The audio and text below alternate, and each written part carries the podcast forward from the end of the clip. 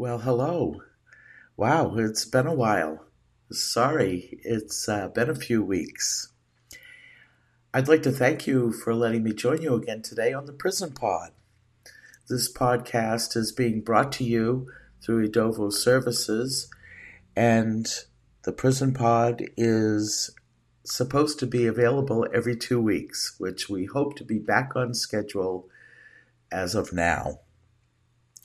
I really wanted to do something this month for Pride, uh, but it is a very difficult subject to cover going into the prisons.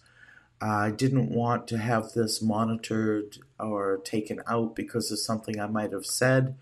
So, that being said, let me say that I want to acknowledge all of you that are out there from the LGBTQ communities and I want to let you know that I recognize how hard it is to be yourselves in the situation that you are in.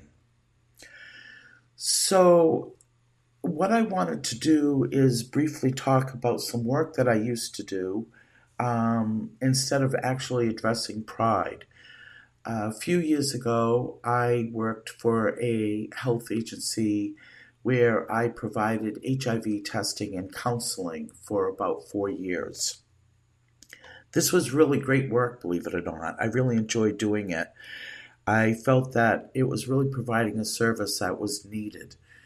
And that being said, anybody coming out, I would recommend that you get tested for HIV and Hep C uh, before seeking out any partners. Uh, make sure that you're safe and your partners are safe. So it started off with training through the Center of Disease Control here in Maine. I took uh, HIV testing and counseling training, and I started doing uh, regular testing through the agency I was working for. Later on, there was an added training called Respect, which that was a pretty interesting piece of work to do. And Respect was brief and enhanced client focused HIV prevention counseling inter- interventions. So that was a, a mouthful. So Respect has two one on one client focused HIV prevention counseling interventions or brief counseling, two sessions, and en- enhanced counseling, which is four sessions. The interventions seek to reduce high risk sexual behaviors and prevent new sexually transmitted infections. Respect is based on the theory of reasoned action, which explains how behaviors are guided by attitudes, beliefs, experience, and expectations of others' reactions, and on social cognitive theory, which states that persons learn by observing other people successfully practice a new behavior.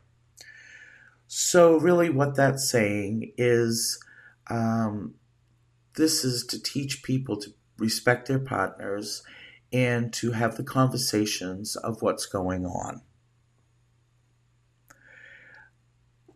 Later on, I went to another training called ARTAS, and this was antiretroviral treatment and access to services. In the years since HIV was first um, around, we, we, were aware of it in the 1980s, uh, there has been great advancements in medical treatment. Uh, if anyone is interested in any of that, feel free to write me. Um, I'd be more than happy to get you some information on that. And while I'm talking about writing, let's go ahead and give you an address. The Prison Pod, you can write to at Post Office Box 294, and that's in Orono, Maine, and that's O R O N O and the zip code is 04473. Okay, so back on to the conversation. I also worked with uh, substance abuse education and prevention, and part of that was a great program called Be Proud, Be Responsible. And this was to educate uh, youth on how to reduce their risk of HIV. It is an evidence based intervention to empower youth.